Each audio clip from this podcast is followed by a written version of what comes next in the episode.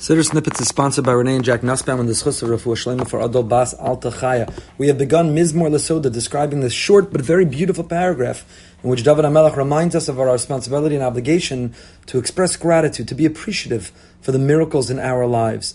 Remember the acronym the Arizal taught us, Hariyu Lashem Kol Haaretz. How is it Mizmor Lesoda? How do we call out to God? How do we express that gratitude? Hariyu Lashem Kol Haaretz, the first letter, create the acronym Halacha when we are observant and obedient of His will, when we walk with Him, when He's with us everywhere we go and everything we do. How do we do that? Ivdu es Hashem besimcha. When we serve Hashem not as a burden, not as a chore, when we don't feel restricted or constricted, when we don't feel that it's schwer designed to be it, it's difficult. But Ivdu es Hashem, how? Besimcha. The greatest way to serve Hashem is to be happy all the time. To realize, even in difficult times and circumstances, that since Hashem is with us, He's pulling the strings, He's orchestrating everything in our lives, He's calibrating, everything is by design. There's no reason to be angry or envious or jealous or sad or anxious. Ivdu as Hashem besimcha. When you serve Hashem and you realize we invite Him to be a presence in our life, then the result is besimcha, to feel a great sense of simcha. The Chassam Sofer makes an incredible comment in several places, including his commentary on Vayichi. Says the Chassam Sofer, a young boy, a young girl is turning bar mitzvah or bas mitzvah. They turn that the night, the evening of their 12th year, or the beginning of the, into their uh, after her 12th year and after his 13th year. What is the very first mitzvah a bar or bas mitzvah encounters? According to some, it's saying Kriya Shema, Kabbalas Ol Shemayim. Some say you should make a bracha on some food. That's the first mitzvah you'll do. The Chassam Sofer of Moshe Sofer says an incredible idea. He says the very first mitzvah that somebody who reaches the age of mitzvahs does, the very first mitzvah incumbent upon them, the first mitzvah they encounter, the moment the clock ticks and they become obligated to mitzvahs, is the mitzvah to be besimcha to smile, to be happy, to be joyous, to realize the incredible gifts that Hashem gives us in our lives. When one feels that we are royalty, prince and princesses, children of Hashem, we feel His presence, we understand that nothing is random or chance, everything's for a reason. Ivdu es Hashem, we reach the age of mitzvahs. How do we serve Hashem? The first mitzvah that we encounter, the very first thing that we can do, before we say Shema, before we make a bracha, the very first thing is to be besimcha, to put a smile on our face, to have a sense of joy and exuberance, a happiness, an enthusiasm, to commit to live life. Because after all, the Tochacha warns us, Hashem metes out punishment against us, not for being disobedient or neglecting His will, even when we serve Him and we fulfill His will, but we do it fabisana and miserable and angry and resentful. We have to be besimcha there's so much to be happy for and happy about. It's geschmack to be a yid. It's so wonderful to have the charge and the mission of Torah and mitzvahs that illuminate our lives and that carry us in the way. If a person feels trouble, has trouble feeling simcha for a mitzvah, they need to ask themselves what they feel simcha for. What makes us happy and why isn't it Torah and mitzvahs?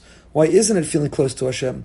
Why isn't it the selflessness of doing chesed, of giving tzedakah, of being there for others? If we are so caught up with our own lives and so self centered and egocentric, then we don't feel simcha for connecting and giving with others, most of all with the Ribbona Shalom. Ivdu es Hashem. How? Besimcha. By putting a smile on our face. And why should we do that? The pasuk continues. Do know ki Hashem hu Elokim hu asanu v'lo anachnu amovitzon mariso. Know that Hashem is Elokim. What does it mean? Do know that Hashem hu Elokim? Isn't that redundant? It's kind of a clumsy or a, a very strange sentence. Know that Hashem is Hashem. God is God. So the truth is, that's not what it means. Hashem Hu Elokim is made up of two different names for God, and each of those names has different connotations. And what the pasuk with David HaMelech is telling us is, do know that Hashem Hu Elokim, that Hashem Yud Ke Vav Ke, what we perceive, what we think of as Midas Hadin, is really Midas Harachim. I said David HaMelech, it's Moshe Rabbeinu who composed this Mizmor. What Moshe Rabbeinu is telling us is no, Ki Hashem, Yud Vavke, Midas Adin, when it feels like God is exacting judgment and strictness and stringency against us, Hu Elokim, it's really Rachamim, because all that Hashem does by definition is good. There are painful moments in life, there are challenges in life, and we cry and we grieve and we mourn and we suffer, and we're not asked to do anything but we recognize there is pain, but even that pain is not categorically bad. If Hashem does it, it's all by design and for a reason. Even when it feels from our perspective like it's Yud Vavke, like it's Midas Adin, even when it feels like Hashem doing something which is which is uh, strict, know that it's Hashem's Rachamim. Hashem hu Elokim. Elokim is Hashem, Hashem is Elokim. Din and Rachamim, they are integrated and one and the same. The Malbim points out that in this pasuk, there are four ways in which we connect to Hashem. Four distinct ways in which we share a relationship. Number one, do know hu asanu, that God made us. We're only here because He fashioned us, He created us, He molded us. Our unique and distinct personality, our singular perspective, our background, our genetics, our DNA, when we were born, to whom we are born, who we are, our predispositions, our talents and skills and gifts, our liabilities and our challenge. It's all hu asanu. It all comes from Hashem to realize He is our maker, and to Him we owe gratitude and we owe responsibility. Number two, secondly, even after He made us, velo anachnu, lo with a vav. You see, it appears in the pasuk, it's ksiv, is lo with an aleph. But the Kriya, the way we read it, is lo with a vav. Velo anachnu. We belong to him. We, velo, to him, anachnu, we belong. He made us, but he didn't just make us and move on with no expectation from us and no relationship with us. He made us and he continues to relate to us. Amo, we are His nation, His people. It's not just that He created us and didn't walk away. It's not just that He created us and He continues a relationship with us.